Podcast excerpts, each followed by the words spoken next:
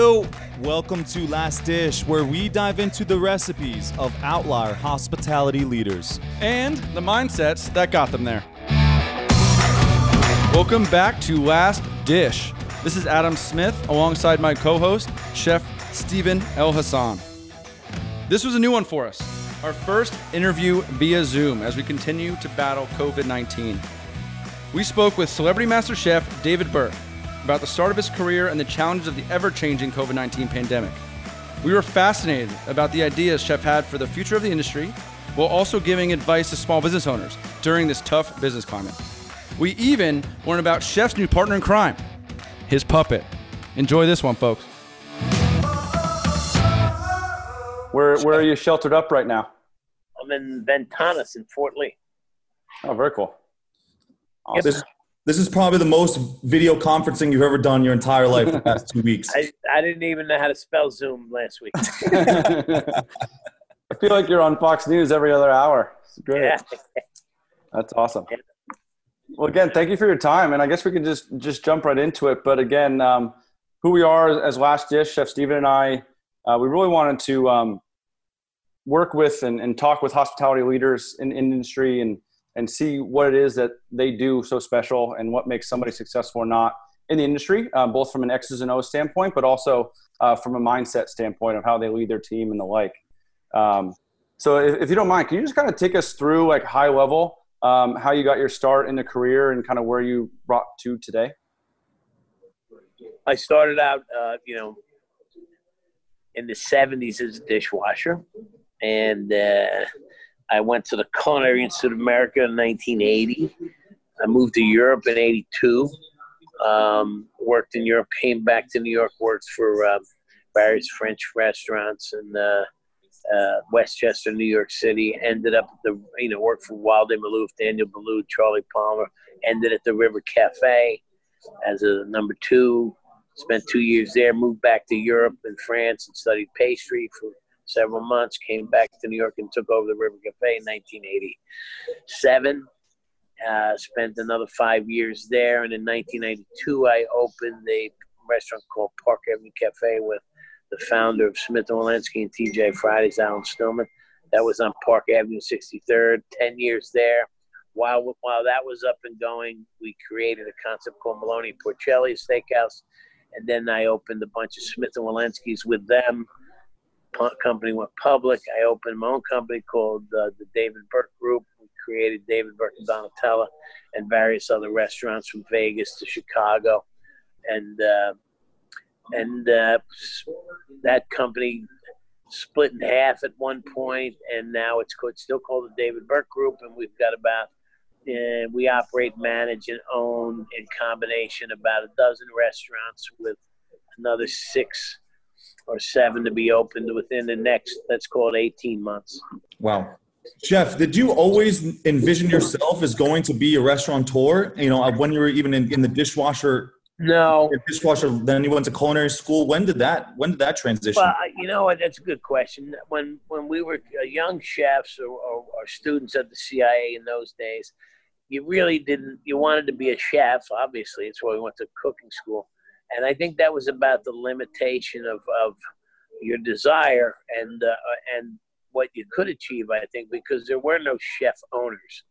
There were very few that you could look up to. The, the Food Network wasn't around you had uh, you know there weren't mentor types yet. They, you know the Wolfgang Pucks weren't developed yet, and the, the the chef entrepreneur was not yet conceived. Maybe somewhere, but you know it wasn't it wasn't visible. So you wanted to really be a great chef, whether it be in your own restaurant one day or on a cruise ship or country club or whatever. But the goal was to become a good chef. Uh, eating habits changed, opportunities opened, the respect for being a chef uh, and the, the the chefs becoming more business oriented and also becoming you know the minor celebrities all helped in getting to opening those doors to entrepreneurship and ownership. But no, that was not the goal. The goal was to be a great chef. Love that. And then uh, who, when you said you- there wasn't that many, you know, mentors you could look up to. I mean, I've been very grateful. I actually went to ICC myself. Um, So I'm a little, I'm a, I'm a rival of CIA. Yeah, yeah, yeah, yeah. Um, you know, th- I've been very blessed to see a lot of mentors and you know people that I aspire to to be. And, and when you were a young chef, was there any of mentors out there that uh, that you envisioned? Is that why you you uh, paired up with uh, Chef Daniel? Well, when I was a dishwasher, I worked in these places on the Jersey Shore, and the, the chefs were great.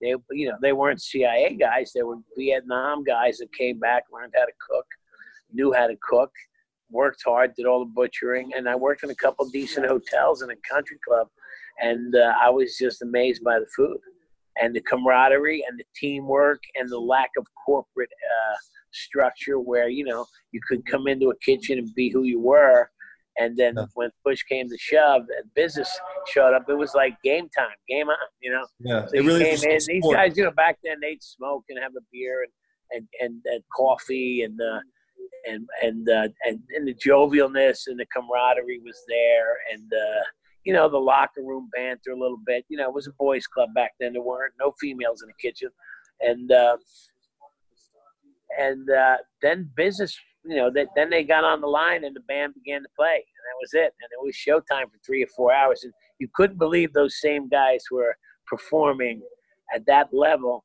when when the lights were on as the, as the same guys that were cutting each other up all afternoon. I mean, So there was a lot of fun in that. There was a lot of uh, uh, freedom of thinking and freedom of expression, and also the freedom of uh, creation. You know, being able to create something uh, one day. You know, being able to say, "Hey, I made that dish." So that was the exciting part of, it. and the, the ability to learn so quickly and and uh, every day, and, and to forget about the eating part. I mean, I was eating a dishwasher. I was- a club sandwich to me was like a treat. Oh, That's absolutely. a big deal. I mean, you don't get a club sandwich at home. You know, just to see the size of it and be able to walk past and grab a slab of bacon and, and a piece of cheese and uh, and you know leftover pasta. You know, it's like wow, this is great. You know, so that that all that was excitement, but it was also it was different. You know what I mean? It was there were different hours, and you didn't have to dress a certain way. You didn't have to show up with a tie and sit at a desk and punch a clock. You know, it was like you had to punch in back then, but there was this there was a renegade feel. It was it was like being on a on a certain being in a club, you know, and you got accepted into that kitchen and you were one of the guys. And it was as a 16 year old, that's a big deal. Not to mention, chef had a Corvette and a and was dating a model, so that kind of Not a bad sign. That's yeah, good. you know, those are all good indicators of I think I can do this. a nice bonus, nice perk. Um, chef, so speaking of creating, whether it's dishes, whether it's concepts, different restaurants, um, what is it that you look for when you want to open something up or, or become a part of something? Well, opportunity uh, has location is important and uh, demographic of of that location, uh, visual uh, visibility from a street or a hotel. Uh, what type of city it's in? Do we want to be there? Do we want to? At this stage of my life and my age, do I want to even fly to that city or be there? You know, do I? I don't need to be a pioneer and recreate a neighborhood either, or a city, or or or a uh, a town. So um, we want to be in bed with people we like and respect. Number one, uh, we want to be able to trust them, and it be meaning you know partners and investors, and we also want to be in a town that has the right vibe and respect for what we do. You know, airports and and casinos is a little different. You know, there's built-in business, but Sure. in general, that's a. And also, if you look at the city and the, and the uh, you know, even pre pre uh, COVID, you look at the city, um, you know, New York City, it's just too hard to make money now. The minimum wage is so high, the rents are so high, the benefit package for the employees is so high, the Board of Health busts your jobs. So it's, it's almost like, why should, why bother? So unless you're going to get a license deal and a management deal, which we can get because our brand is strong and that's what we work for, that's what uh, we try to look for. Chef you know you just you just spoke um you know about that about the transition of you know where we're going. Um it's unfortunate that you know now as we have conversations with you know local uh chefs and restaurateurs and outliers like yourself it's pretty impossible not to talk about covid and where the future of food is going. Um so where do you think it's it's transitioning? You know before obviously you're looking for all those factors but like you just said about those um you know, with like high rents, you know, the, the minimum wage, it's going to be, I'm, I'm, the thing that I'm really concerned about is not concerned, but you know, people are getting on, filing for unemployment and this and that. But to get them out of unemployment, they're going to be like, we're making more money now with unemployment than we ever were. Yeah, but that that dries up, and when that dries up, there won't be jobs left.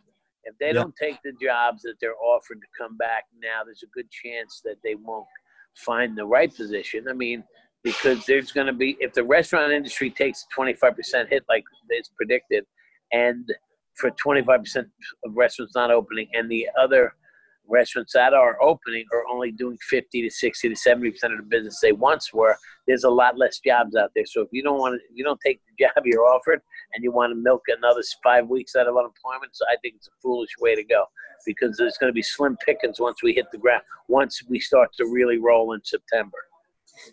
That's a great way to think But about you it. know, and then the loyalty goes both ways. You know, if we need someone to come back and work for us now because we're relaunching and the heavy lifting is at the beginning to reopen, and they want to sit it out, and I can see why they would want to sit it out.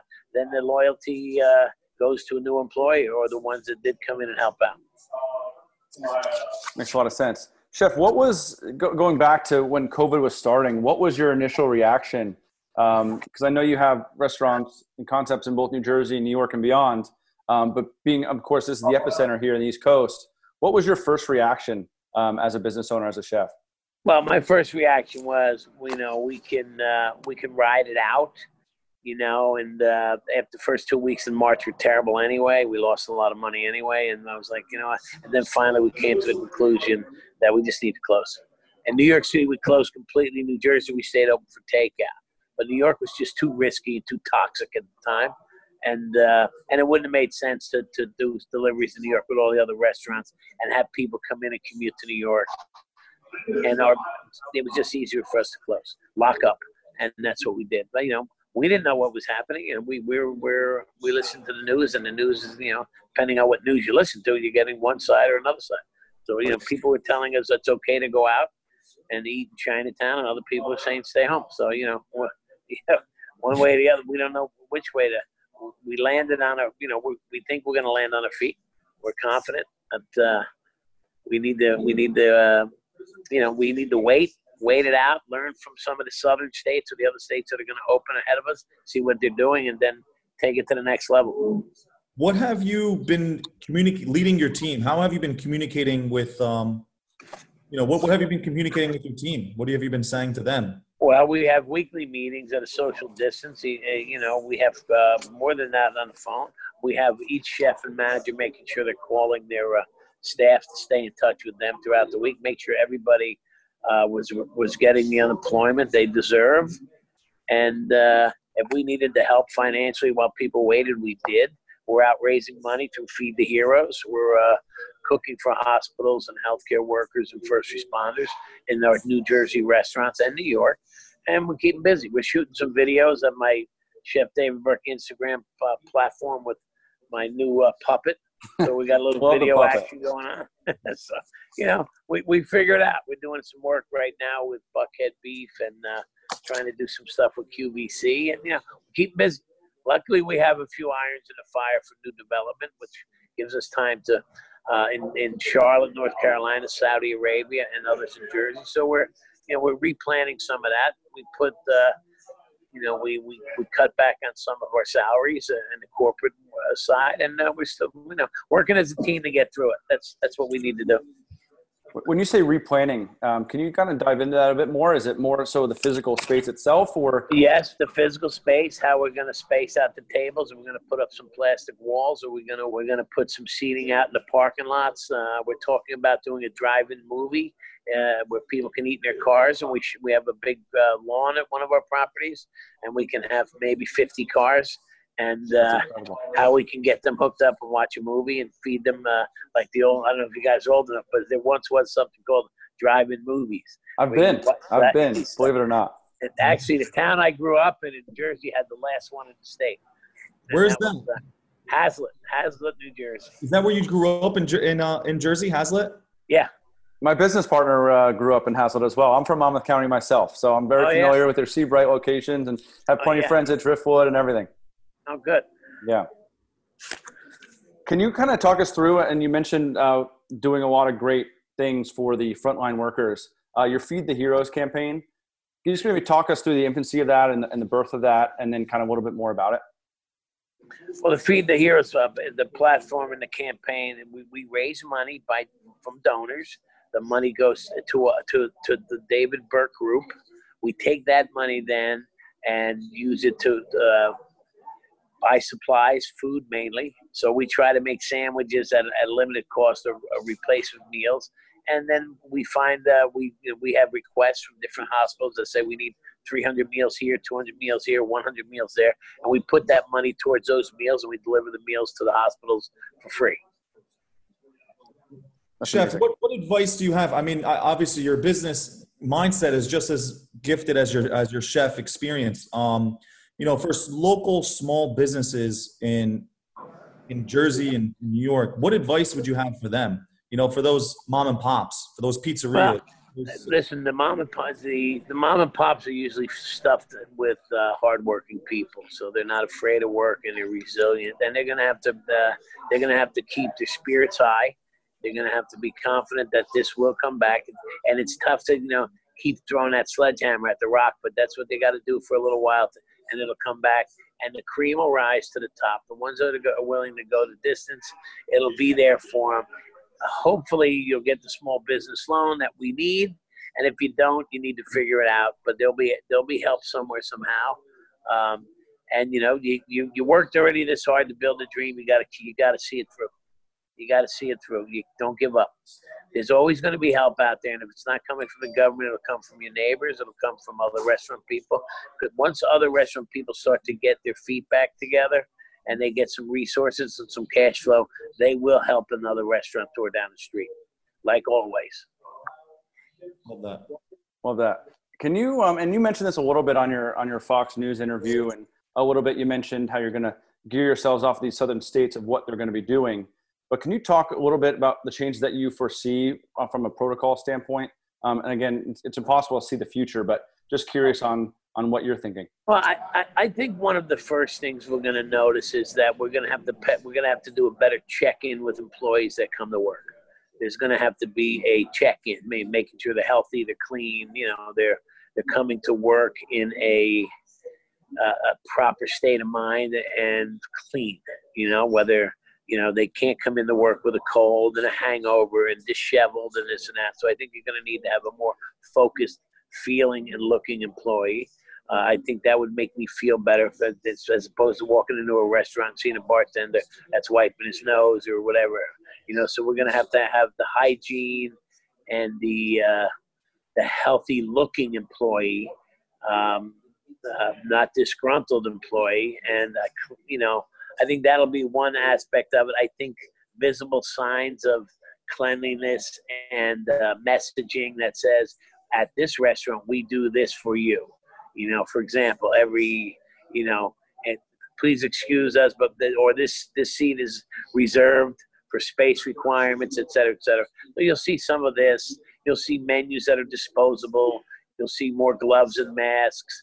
Uh, you might see some, uh, you know, some uh, distancing, uh, and some clever ways of serving food or drinks that might come in things that are unwrapped.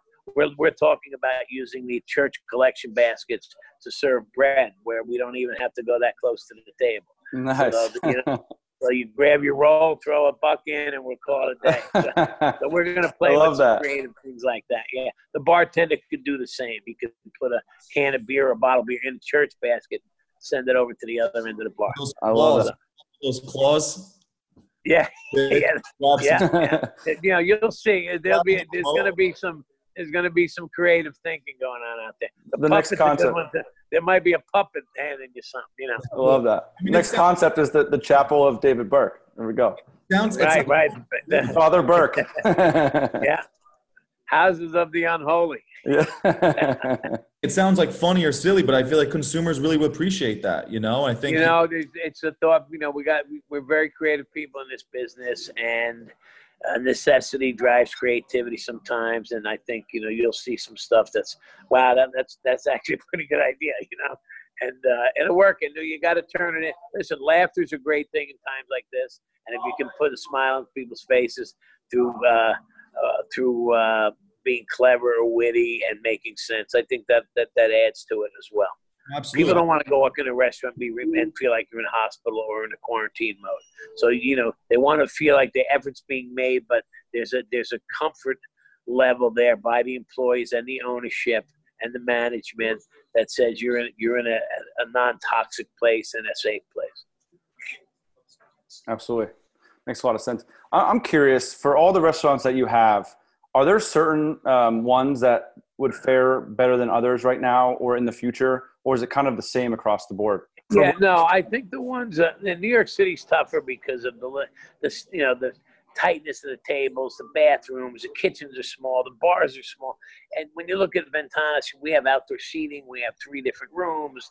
You know, Seabright's got an outdoor deck, we got a big parking lot we can use, we got three different rooms, we got a beach, Orange Lawn in South Orange. We have uh, we have a huge lawn. We have different rooms. We have the ballroom, and you know, so we can spread people out. New York, you can't, and New York, you're paying a high per square foot rent than anywhere else in the country. And if you start taking tables away, how much are those landlords going to be willing to drop their rent? I mean, I think right now they're willing to work with you because there's nobody else going to go in and take those restaurants, but they could be released out for something else. So, so it'll be an interesting, uh, you know, the sooner we can get back up to full speed safely, the better off we're all going to be. But you know, that's that that the crystal ball doesn't tell you when. You can't make a budget based on that. Sure, absolutely. Um, chef, real quick, let's you know to lighten it up a little bit. I would like to you know go down memory lane real quick, just some as a, just a, being a fanboy of you and as a young chef, admiring what you have accomplished. Um, throughout your career, you have won countless awards. Out of all of the awards, is there any one that stands out as just being one of those accomplishments that you really feel like it really hit home? You know, great question. I won a really big award in 1988 representing the United States and was a, two awards, one from Japan and one from France. And I look back on that one now, and that, that that was a really big deal. At the time, I had no idea how big it was, and I was too busy and too uh, too young to really appreciate it. I mean, it came and it came, and it was one of you know it was the only American to win that award ever, and it kind of got brushed aside, you know, because you know, people didn't believe it, and I had no idea the value of it. So I look at it now, and, and that's a very important piece for me. Uh, and an award and the, the, determination to go to Japan and win that. Eh, it's just kind of mind-boggling that the energy and the and the adrenaline we had, and the and the fact that we failure was not an option when we walked into Japan, me and my sous chef, and I told them that, and we wound up winning. So I appreciate that a lot because we really, you know, tooth and nail. We went after that, and of course the other ones are important too. Uh, and I think some of the other awards that we get, not only for cooking, but the ones you do for like the American Red Cross or the Cancer Society, where you're getting awarded because you're raising money for their causes. I think that's pretty; those are pretty good too. After after winning all of those awards, what create what what keeps that hunger inside of you? Where where did you get that? You know. Well, the problem with winning all the awards is you got to buy a big house to hang them up in. now, the award, the awards are listen, they're great, and you should appreciate them. But when you're in the trenches, working hard and doing this, the the rat race that the chef world is in, you really ha- don't have the time to appreciate them. And, and this, you know, being able to unpack some of this stuff lately because of uh, what's happening, you can look back and say, "Wow, that's that these things are." You know, the award is only worth what the work that if you can understand the work that went into it. And you know, we don't really go after awards. They they be they're awarded to you because you did a great job, and and it, they're really pretty amazing if you think about it. If your peers voted you into something in, a, in an industry so competitive, it's a pretty big deal. So you you know you got to have the time to appreciate it. And I know it leads to other things, this and that, but we live in a world, at least I did in New York City, where the chef is we're we get an award and we're worried about tomorrow's special first. What's the next dish? What's that? What is he doing over there? What are we gonna do? So you know we're we're we're on that we're on that hamster wheel all the time.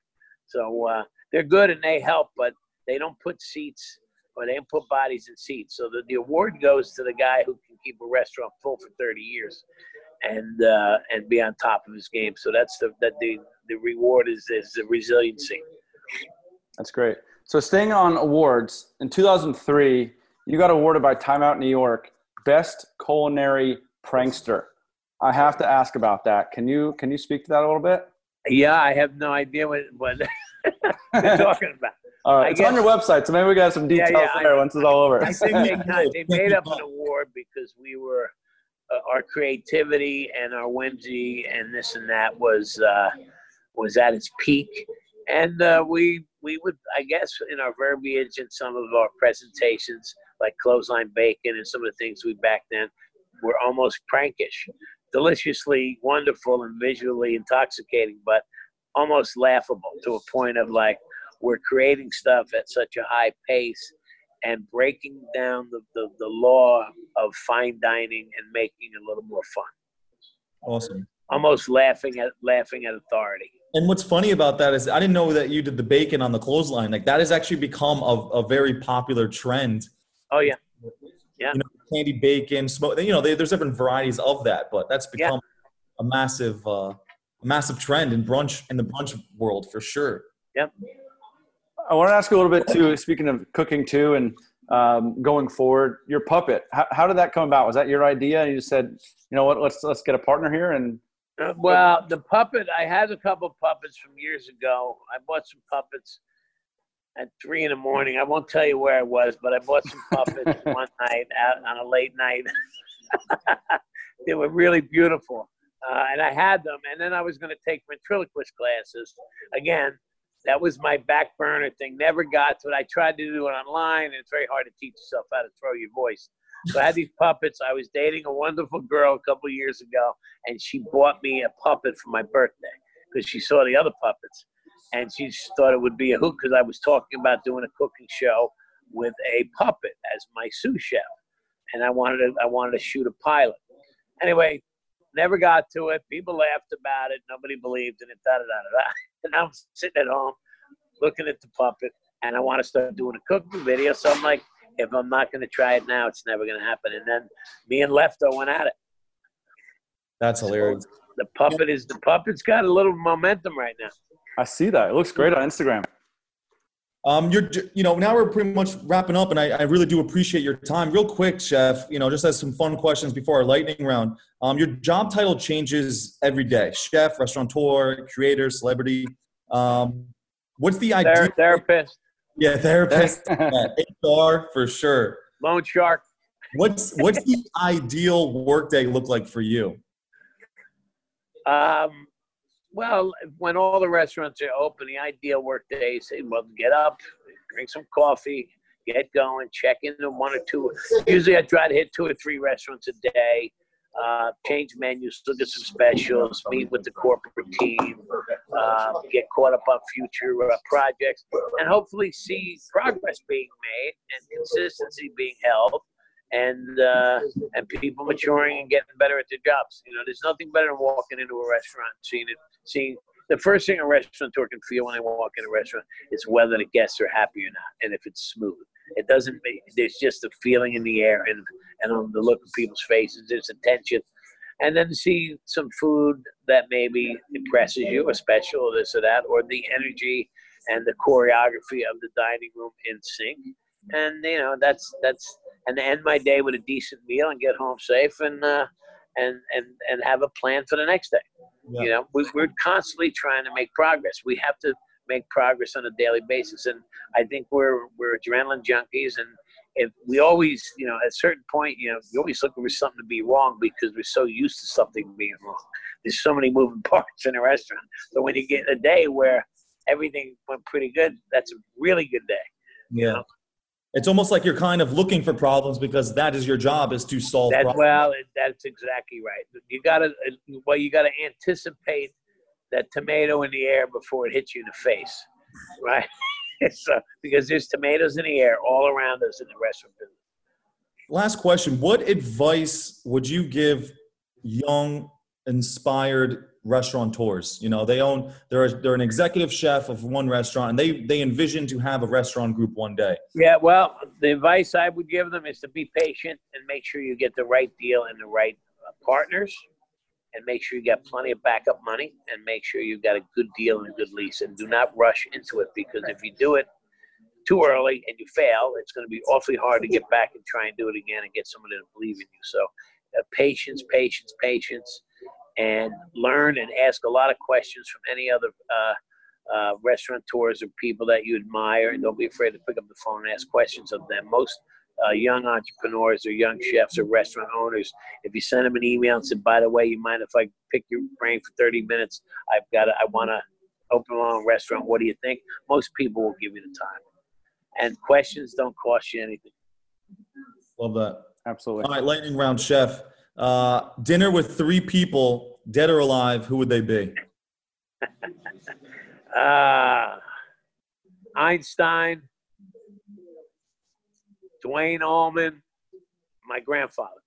Love that. So you're you're you're at dinner, this dinner that you just mentioned. What are you cooking?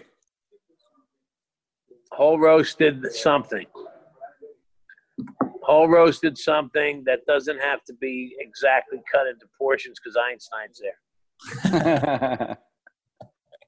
what does the word hospitality mean to you? Um, kindness, uh, anticipation, um, a little bit of show offness, and uh, ensuring comfort. If you could have one superpower, what would it be? I'd like to be an invisible man. in the indoor restaurants to see what's really going on. Exactly. Uh, not, I'd like to have an invisible switch. I don't want to be invisible all the time. Yeah. Besides yourself, who do you think the top three chefs are in the game right now? Oh, that's a tough one because I don't know a lot of the younger ones, so I couldn't really answer that correctly. Um, I, I don't know. That's that's too hard for because I just don't know the uh, a lot of the chefs in this country that I don't know by name and I don't know a lot of the younger ones, but so I can't answer that. I can tell you there's a lot of good cooking going on out there, though. and uh, there's a lot of good ethnic food. There's a lot of good. There's great food in Chicago. I'll tell you the cities I like. Here, DC and Chicago, I like a lot. New York, of course, is great. Um, and I'm liking um, uh, Asheville, North Carolina. Hmm. That's I haven't heard of that at all, actually. As a, well, now you did. It's, it's big with beer, I know, right? I guess the food game is coming along with Asheville, it. North Carolina. It sounds sounds like I know where I'm going to put open my next bagel store. Well, you, you might beat us to it. uh, 86 a food trend. What would it be? Pardon me. 86 a food trend. What would it be? Gluten free. Amen to that. Amen. That's great. Um, again, I really appreciate your time, Chef. Just last one. Is there anything that our audience can do for you? Um, again, we appreciate all the time and the insights that you gave. Um, we'd love to share some things with our audience that they can help you with. We would love for your audience to help feed the heroes. Our campaign to help get our employees back to work and feed some of the uh, some of the hardworking Americans that are feeding people in hospitals, working in hospitals, etc. So it's Chef David Burke, Feed the Heroes. Um, you can go to the website. That would be very helpful, and I appreciate you guys taking the time and inviting me on your show. It was a pleasure. thank you again. Thank you, Chef. Really appreciate it. Bye bye. I'll see you soon. Bye now. Thank you all so much for listening. We really hope you enjoyed the conversation. Please feel free to give us a review on your favorite podcast platform and follow us on Instagram at last.dish. That's L A S T dot D I S H. Share with your friends, your family, your mailman, your dentist, the garbage man, everybody. Much love, people.